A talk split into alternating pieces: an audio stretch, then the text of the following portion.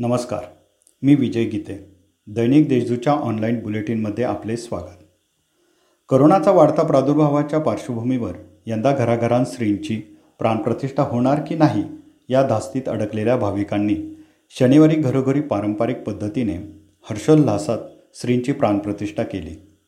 वरुणराजाच्या उपस्थितीत पावसाच्या हलक्या जलधारांमध्ये भाविकांनी श्रींची मूर्ती घरी आणून तिची प्राणप्रतिष्ठा केली मिरवणुकांना बंदी असल्यामुळे ढोल पथकांच्या निनादाविना मूर्ती आणण्यात आल्या घरोघरी मंगलमय वातावरणात श्री गणेशाची प्राणप्रतिष्ठा करण्यात आली यावेळी वृद्धांसह सर्वांच्या चेहऱ्यावर आनंद उसंडून वाहत होता करोनाच्या पार्श्वभूमीवर भक्तांसह विक्रेत्यांकडून मास्कचा वापरही करण्यात आला मूर्ती खरेदी करताना भक्तांच्या हातात सॅनिटायझरही आवर्जून दिसत होते आठ दिवसांपासून गंगापूर धरण क्षेत्रात सुरू असलेल्या दमदार पावसामुळे शनिवारी धरण जवळपास ब्याण्णव टक्के भरले आहे त्यामुळे येत्या एक ते दोन दिवसांत गंगापूर धरणातून गोदावरी नदीपात्रामध्ये मोठ्या प्रमाणात विसर्ग करण्यात येणार असल्याची माहिती सूत्रांनी दिली त्यामुळे नदीकाठच्या गावांना सतर्कतेचा इशारा देण्यात आला आहे पूर परिस्थिती लक्षात घेता जिल्हा आपत्ती व्यवस्थापन यंत्रणा सज्ज आहे नदीकाठच्या नागरिकांनी दक्ष राहावे असे आवाहन जिल्हाधिकारी सुरेश मांढरे यांनी केले आहे शहरी भागातील लोकांना रानभाज्यांची ओळख व्हावी व त्यांचे औषधी गुणधर्म सर्वसामान्य लोकांना माहिती व्हावे याकरिता कृषी विभागातर्फे रानभाजी व सेंद्रिय शेतीमाल नियमित आठवडी बाजार नाशिकमध्ये सुदू सुरू करण्यात येत आहे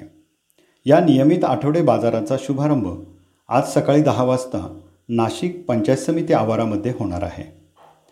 एक दिवसीय आठवडे बाजाराचा शुभारंभ जिल्हा परिषदेचे अध्यक्ष बाळासाहेब क्षीरसागर यांच्या हस्ते होणार आहे या आठवडे बाजारातून सकाळी दहा ते दुपारी दोन या वेळेत नाशिककरांना रानभाज्या खरेदी करता येतील याचा लाभ घेण्याचे आवाहन कृषी विभागाने केले आहे जिल्हा परिषदेचा आरोग्य विभाग आणि प्राथमिक आरोग्य केंद्र जोगमोडी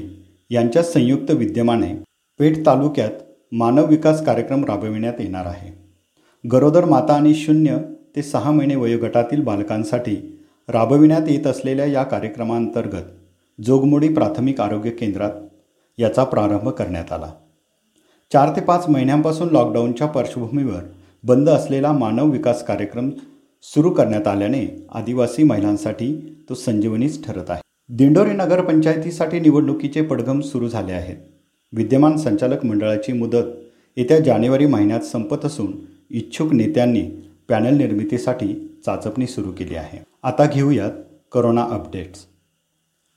जिल्हा सामान्य रुग्णालयाकडून प्राप्त अहवालानुसार तेवीस हजार तीनशे पासष्ट करोना बाधितांना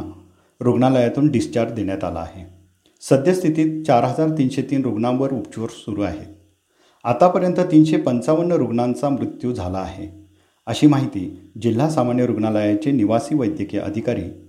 डॉक्टर पवार यांनी दिली या होत्या आजच्या काही ठळक घडामोडी ताज्या आणि सविस्तर बातम्यांसाठी आमच्या देशदूत डॉट कॉम या संकेतस्थळाला भेट द्या धन्यवाद